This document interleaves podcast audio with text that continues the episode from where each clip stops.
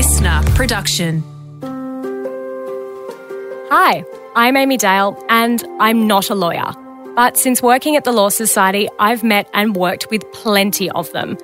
And I've also met countless people who need help understanding the law and, more importantly, knowing how to find the right lawyer. That's why we've created this podcast to help make the law accessible for you, for me, for everyone. No jargon, no law speak, I promise. Just me diving into the most common legal problems to help you make the best decisions possible. Welcome to Lawfully Explained.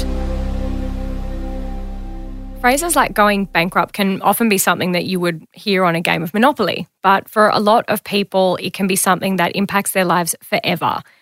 Expert Thomas Russell is here to take us through the do's and don'ts of bankruptcy. Thomas, welcome. Thanks. Just want to ask, first of all, Thomas, what does it mean to be bankrupt? Basically, being bankrupt means that a person has incurred more debt than they can pay. They can't pay their bills, they've got creditors chasing them, and they don't have enough money to pay a liability that's become due. And in the olden days, if you found yourself in that position, you had no relief at all. The only thing you could do was try and avoid your creditors. If you couldn't avoid them, you'd end up in a debtor's prison. Was that actually a jail that people went to? Absolutely, yeah. And the length of their sentence was proportionate to the amount of debt that they hadn't repaid. Wow. What bankruptcy means is we've now got a system to deal with people who find themselves in that position where they've got nothing left and creditors hounding them. How common is it for people to declare bankruptcy? It's very common. Bankruptcy can arise for a number of different reasons, including people who have had difficulties in business, people who have spent more on their credit card they can afford to repay, people who have suffered a dreadful accident or misfortune. And thousands of people go bankrupt every year. In, in years gone by, bankruptcy figures were typically around 35 to 40,000 Australians a year. In recent times, we've had a very strange combination of events with COVID 19, government relief, government departments being instructed to go easy on people because times are tough. And it's actually resulted counterintuitively in a dramatic fall in bankruptcy figures to the point where bankruptcy figures in recent years have been 10,000 and, and lower in a situation like the COVID 19 pandemic, and I know people would think walking around streets and seeing a lot of shuttered up businesses and things like that, but has that not actually borne out in the figures because of the government relief? Yeah, basically, there are a couple of reasons for it. First of all, there are things that the government has done that have artificially changed the market. And one of those things was extending the time for the process to make people bankrupt, which meant that people in severe financial distress were essentially given a bit of extra time by the government before creditors could force them into bankruptcy. And other things that have happened in, include the tax office, which is a major driver of personal bankruptcy, instructing its uh, debt collection officers to go easy on people for a bit. So you've got a, a lessening of pressure on the one side.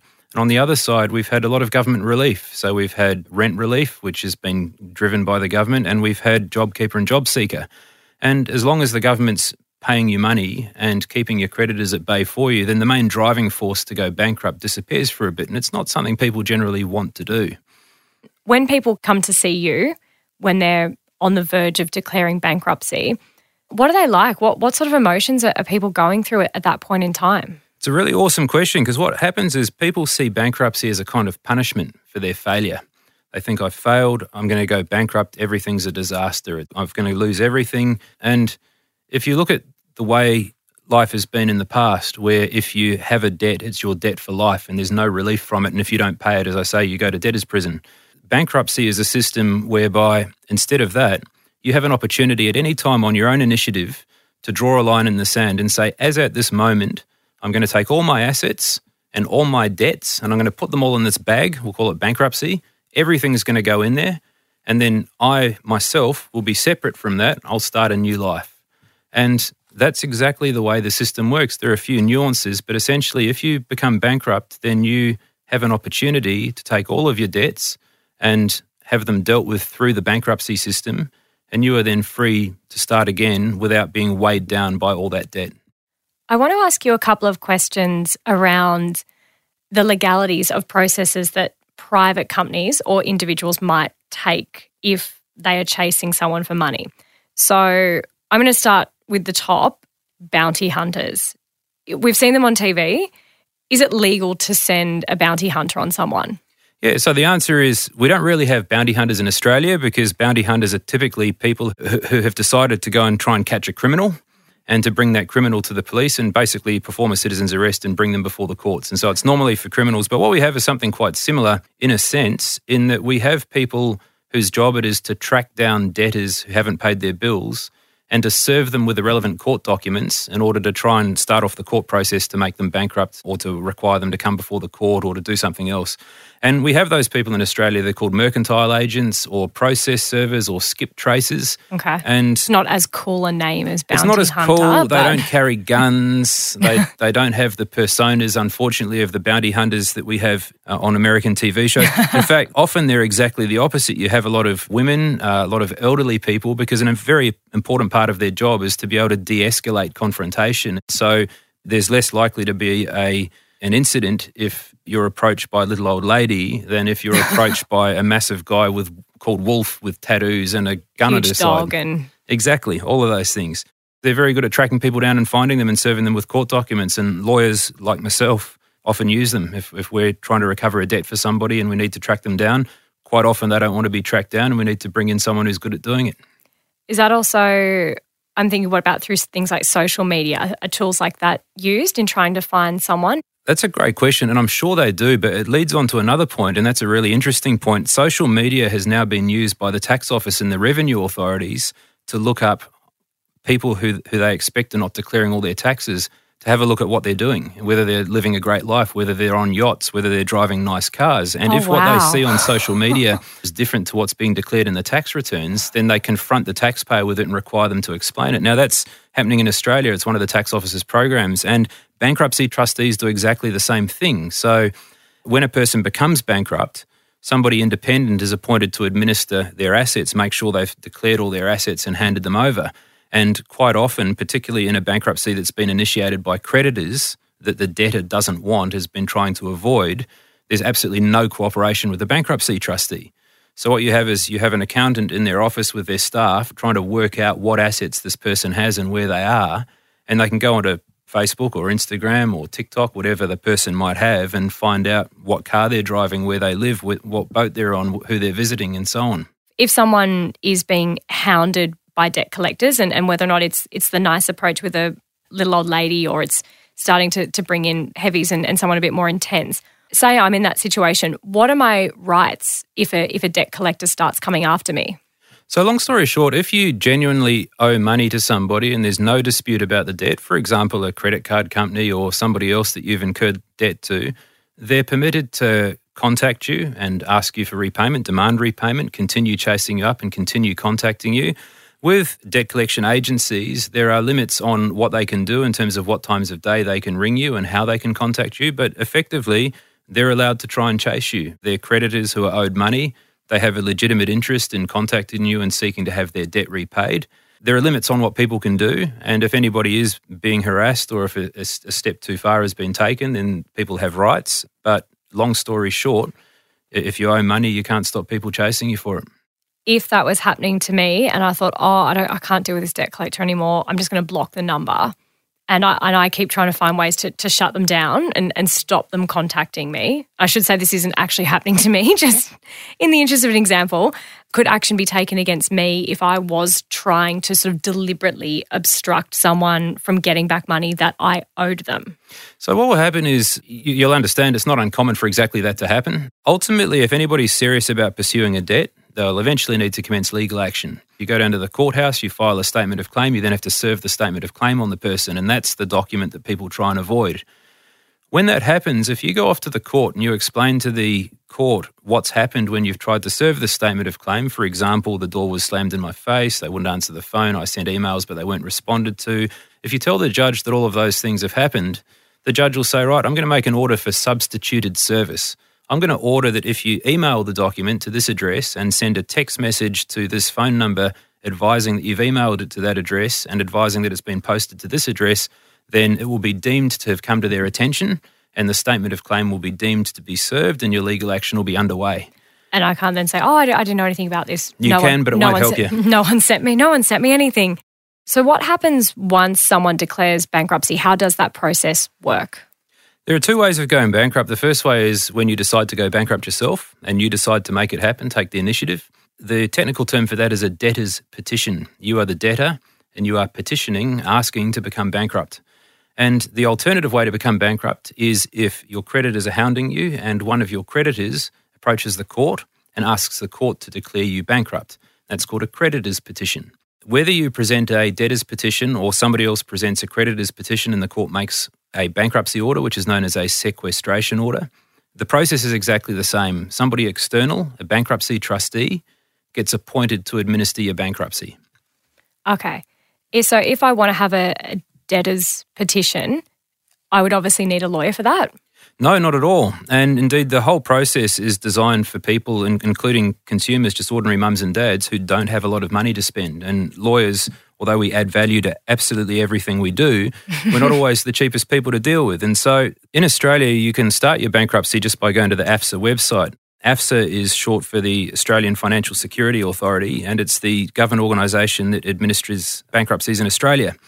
They have an online form, and as you fill out the online form, they'll ask you an enormous amount of questions about your current position, and they'll also draw to your attention possible alternatives to bankruptcy. If someone is thinking of going bankrupt, what would be some alternatives? Basically, they fall into two categories. The first alternative to bankruptcy is to do a deal with your creditors and to get them to leave you alone in return for either a compromised amount, single lump sum payment, or maybe payment over time. It's just an arrangement between you and the creditor. And there's a more formal version of that type of arrangement. They're called personal insolvency agreements or debt agreements, and they work effectively the same way.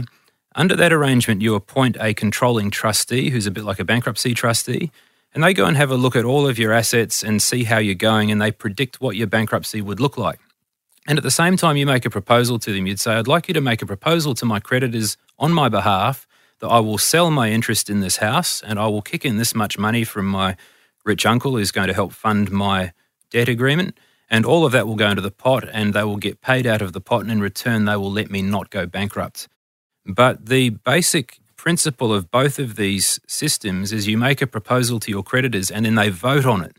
And what that means is that if there's one or two creditors that really hate you and they just want to see you go bankrupt because they think that'll teach you a lesson, but what you're proposing is, in fact, a better outcome for everybody than bankruptcy, then other creditors who are supportive can outvote the creditors who are against.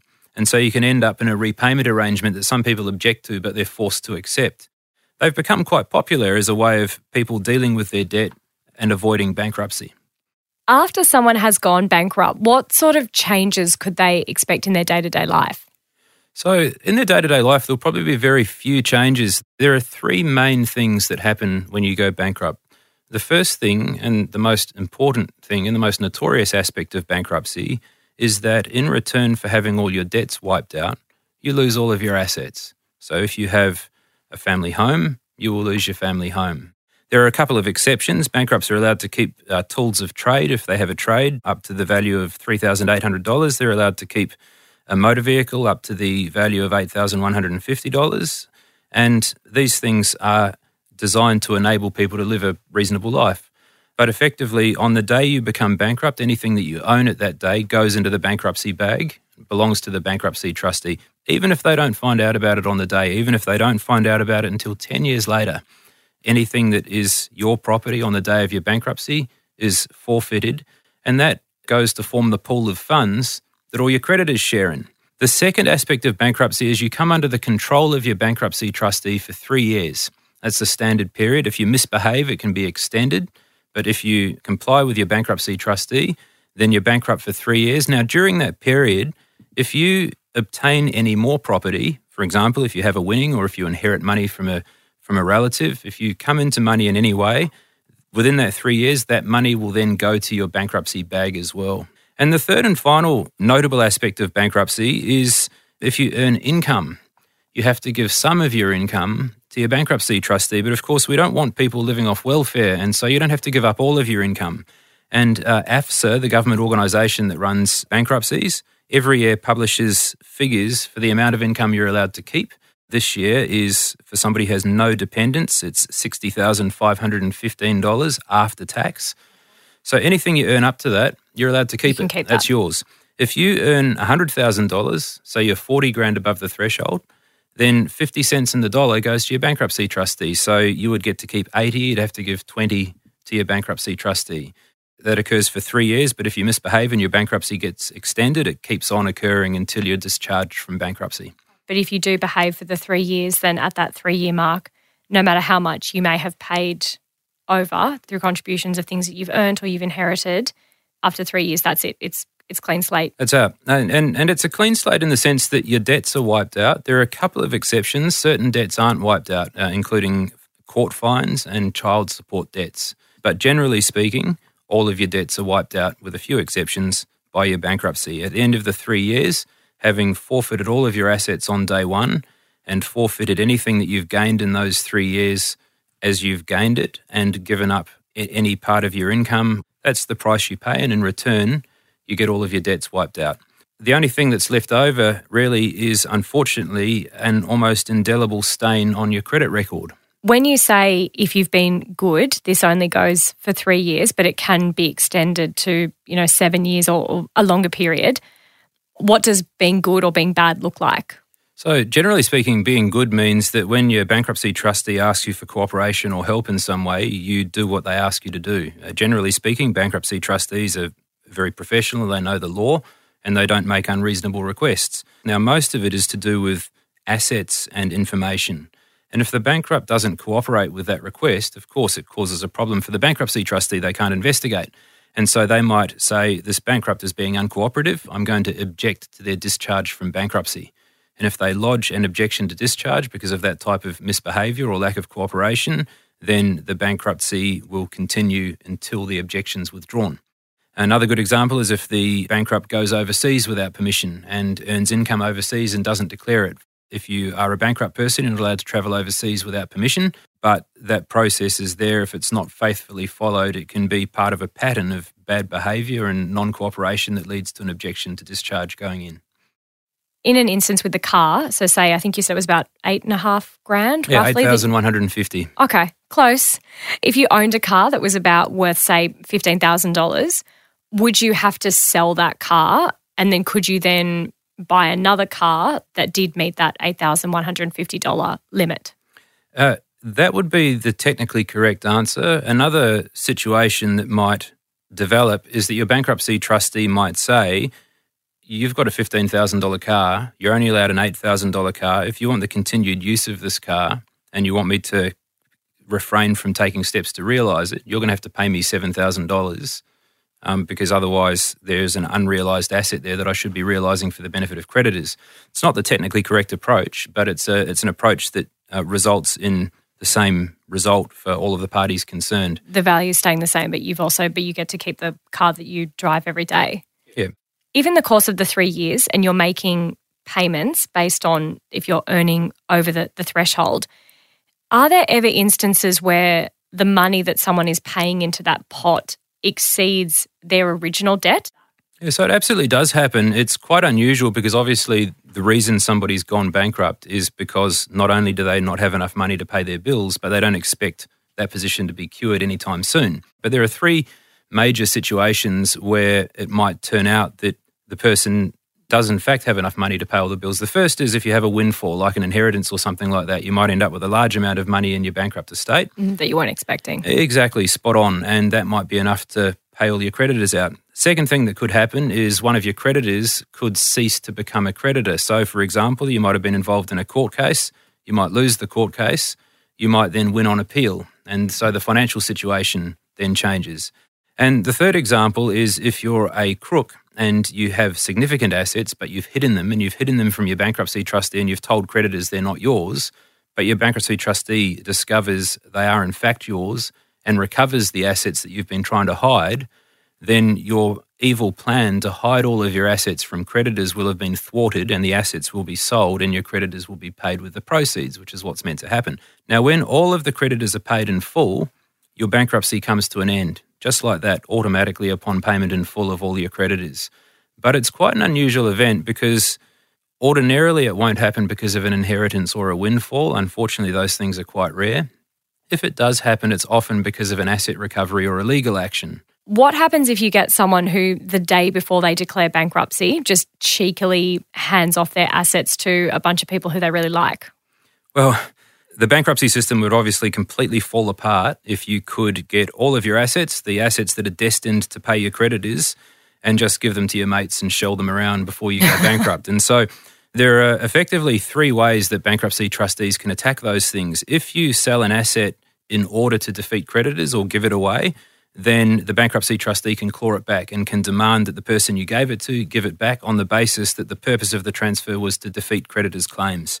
Similarly, if you have something that's worth 100,000 but you sell it to a mate for 50,000, then the fact that it was sold at an undervalue can be challenged. And so the bankruptcy trustee could then go off to your mate and say, You got a $100,000 asset, you only paid 50 for it, give me another 50 or I'm going to cancel the transaction and claw the asset back again. Like I'm just a good bargainer. Spot, spot. Well, sometimes that happens. Sometimes people, a bankruptcy trustee will go off to somebody and say, "You got a hundred thousand dollar asset for fifty thousand, and the person will say, "I didn't know this bloke. I just I realised that he needed to sell quickly or wanted to sell quickly, and I made him an offer, and that's where we landed up." And sometimes that'll be true. There are many people on Gumtree who would be brilliant at doing that. like, oh, it's worth twenty dollars. And and the the other situation that crops up is when you have some creditors you like and some you don't. That happens all the time. People go bankrupt. They've had a business that's been running for a while. They've borrowed money from Uncle Bob and they've borrowed money from Auntie Jane, and in the end, they still go broke. And what they do is at the end, they've got money owing to Uncle Bob, they've got money owing to Auntie Jane, they've got a heap of money owing to the ATO, and they've got a bank account with a hundred grand in it. It all goes to Uncle Bob and Auntie Jane, none goes to the ATO. And the whole principle of bankruptcy is creditors are meant to get treated fairly and equally between themselves. And so if you give all the assets to somebody else before you go broke, the bankruptcy trustee can actually unwind that and redistribute the assets. The bankruptcy trustee will go off to your uncle and your auntie and say, You have received unfair preference in this bankruptcy, pay back the money owing to redistribute it equitably to everybody, which often means a large part of it goes to the bankruptcy trustee's fees. Gosh and irritates a lot of people in the process who probably thought they'd gotten quite a good quite a good bargain or quite a nice little sum. Well, one of the keys to it is if you have a feeling that somebody might be going broke, you never ask them because it's a complete defense to an unfair preference claim if you receive the payment in good faith and you had no idea the person was in financial distress. And so, um, as shut long up as, and take the money. Shut up and take the money. Spot on. That's the mantra. I'm having visions and thoughts of you know people actually shoving things in in cupboards or things like that but do you have any examples of people who have gone to very dramatic lengths to to hide or, or quickly you know pass an asset off to someone i had one of my clients go bankrupt once and when a person goes bankrupt there are things he or she knows cannot be hidden like the fact that there is a house in the person's name and so it was agreed between the bankruptcy trustee and the bankrupt that the house would be sold and the proceeds of sale would go to the bankruptcy trustee. And before that had happened, the bankruptcy trustee had come to the bankrupt's home, had to wander around, had a look, made sure he didn't have any Van Gogh paintings on the wall or Ferrari in the garage or anything else that indicated wealth. And he'd found he had a wine cellar, but happily the wine cellar just had a few bottles of, you know, reasonably inexpensive wine yeah. and um, mid tier bottle shop.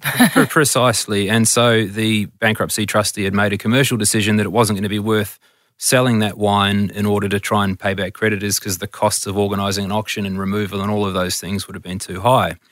Anyway, the bankrupt then does what he's promised to do. He engages a local real estate agent and wants to control the sale himself to make sure he gets the best price for his home. He doesn't want everyone to realise that he's bankrupt and it's a distressed sale. The bankruptcy trustee eventually comes across this listing online, and lo and behold, the wine cellar is about three times as full as it had been when the bankruptcy trustee visited, and there are visibly bottles of Penfolds and other very high end wines, things wrapped in paper, and a completely different cellar selection than had been present when the bankruptcy trustee visited the premises. So what this resulted in was a unannounced surprise follow-up visit and an audit which resulted in a large number of other bottles of wine being identified which uh, if I recall correctly the bankrupt's wife made an offer to purchase them from the bankruptcy trustee and a deal was done and some money changed hands and the, a lot of the expensive was wine righted. enjoyed. Exactly. The hiding of assets is one of the most exciting parts of bankruptcy, and one of the most fun things you can do as a lawyer is go down to court and get a warrant to uh, enter premises and seize property. And that's when you get to be like the cool lawyer that you've been, that you've been telling people your whole career. That you were promised on what, your first day of people law ask school. what you do, you say, oh, this is what I do. And it's just terrific fun. It's far more exciting than sitting behind a computer and a keyboard, but unfortunately, it doesn't happen very often. It's the one the one exciting day in a series of paper days. I Exactly. want I wanted to ask about credit scores, and I'm not sure if this is again something that's sort of appropriated from American and other pop culture references. Do we have credit scores in Australia? Yes, we do. The credit scores in Australia are not a government matter and they're not very heavily regulated. And so, the way the market has developed, we have three significantly sized organisations, all of which are private organisations, which keep data about people, which they accumulate from a variety of sources, including bankruptcy records and records of court filings and court outcomes. And that data that they collect is known as a person's credit record. Um, but ultimately, if you become bankrupt, then any creditor who accesses your credit record by subscribing to one of these three organisations will very quickly see that you have become bankrupt. And so it's a very publicly available system of bankruptcy and default recording. Can I apply for a credit card in Australia if I've been declared bankrupt? So the answer is you can certainly apply for a credit card. If you are applying for any type of credit when you're bankrupt, you have to disclose your bankrupt status. If the amount of credit you're applying for is over about $6,000, you're required by law to disclose I'm a bankrupt. You're also required not to behave in a misleading or deceptive way or to make false statements when applying for credit. And there wouldn't be a single credit application form in the country that doesn't ask, Are you or have you been a bankrupt? And so you're not allowed to lie. You're permitted to apply for credit, but you'll generally be refused credit if you're a bankrupt or if you're a recently discharged bankrupt, unless it's perceived that you're not much of a credit risk. I know when you talked about the, the three year rule, is there ever a point in time where someone would no longer have to declare that they had ever been bankrupt if 20 years had gone by? Sure. So if you have been discharged from bankruptcy, then the law requiring you to disclose your bankrupt status to people no longer applies. And so you don't have to tell anybody, but you can't lie. If you make a false statement in connection with an application for credit, that's an offence. And so there is no time at all where if you have become a bankrupt and somebody says in the course of a credit application, Have you ever been bankrupt? you can never lie. So the, the- you have to tell them that you have. And it's a criminal offence provision, so it's a, it's a serious matter. With your credit record, the way that credit recording companies operate, my understanding is that after seven years, they remove defaults and other things recorded against the credit record. But they're private organisations, so there's no act or regulation that sets out exactly what they have to do. One of the most serious consequences of becoming bankrupt is the, the fact that you have been bankrupt is something that will pop its head up every now and then in your day to day life. If you apply for a credit card or apply for a mobile phone contract or car finance, it could result in you being declined finance or not being able to get the terms you want. Thomas, in your job, this is this is what you what you do, and you, you spend a lot of time and, and give a lot of advice to people who have experienced bankruptcy. What is the number one piece of, of advice that you, you give people that are going through this process? You take everything on a case by case basis. One of the reasons that anybody would go and see an expert is so that they can have that person's expertise brought to bear on their specific circumstances. But one thing I find myself constantly reassuring people is that going bankrupt is not something they're going to regret. Because when people come and see me, they're incredibly stressed and they feel like they're failures and they feel like the world's going to end. And bankruptcy for them is something they can't, they just cannot confront it. It's a terrifying prospect. And what I say to them quite truthfully is I've assisted hundreds of people through bankruptcies over the years. And when they become bankrupt, it's a huge weight off their shoulders. Because, first of all, they've done something about the problem that's been keeping them up at night. And in fact, they've solved it. And second, they don't have to be terrified every time they hear a knock at the door or open an envelope in the mail. It doesn't matter if it's an overdue bill or if it's a debt collector coming, they can say, I'm bankrupt now. You go and talk to my bankruptcy trustee about that. I can't deal with that anymore. I don't have to deal with that anymore. That's now my bankruptcy trustee's problem. This terror of opening correspondence, answering the phone, and so on, and this fear of failure really wears people down. And in reality, the impact that bankruptcy has on their day to day life is often incredibly minimal. They have to fill out some forms on day one. They have a black mark on their credit record that they have to deal with every now and then when they're applying for credit. They lose assets, but the assets that they lose are worth much less than the debts that they're losing. That's really it. And I've never come across a single person who has gone bankrupt and has said, I wish I'd never gone bankrupt. I wish I'd struggled on somehow and tried to pay, pay off this insurmountable mountain of debt over the next 20 years of my life. It's a wonderful relief for people who are in financial stress, and it needs to be thought of as a relief. It's also very reassuring to listen to you as well about it because, as you said, it feels like something that when someone's carrying it and carrying it alone, it feels like the absolute end of the world. Well, people, of course, it's fear of the unknown. Uh, bankruptcy is a very legal process and it's a complicated process. And if people are not familiar with something and they've never been through it before and they've never seen it in operation before, of course, you can understand why it's very daunting and very terrifying. I know that if I have to go in for a surgery, I'm far more anxious about it than the surgeon. I mean, ideally, I'm far more anxious about it than the surgeon. it's a worry um, if they look very, very for, nervous. For, for, me, it's the only appendix I've had removed, but for him, it's the fifth one he's done that day. And it's the same with bankruptcy. I can quite understand why people would be very anxious about it. It's a big thing. It's cloaked with all of the formalities of legal processes. You get warned at the start of it that if you lie, you might go to prison, all of those things. But the reality is, what you're doing is putting behind you all of the things that have been causing you the stress, making them not your problem anymore. And in return for that, you're paying a price. And on any commercial analysis, the price is always well worth it because you're putting in less than what you're getting out. Well, Thomas, for something that I think for many people would feel like one of the worst things that could ever happen to them, you certainly have been very reassuring about what that process may actually look like. So thank you so much. I will not take my advice from Monopoly about bankruptcy anymore. I would go to you. Brilliant. Good to hear. What you heard in today's episode is not intended as a substitute for legal advice from a qualified professional. I'm not even a lawyer, remember? So if you are looking for legal advice based on your individual circumstances, head to lawfullyexplained.com.au and find the solicitor who is right for you. Lawfully Explained is a listener production in partnership with the Law Society of New South Wales, hosted by me, Amy Dale. Production by Emily Toccato, audio production by Mitch Calladine, and executive producer is Todd Stevens. Listener.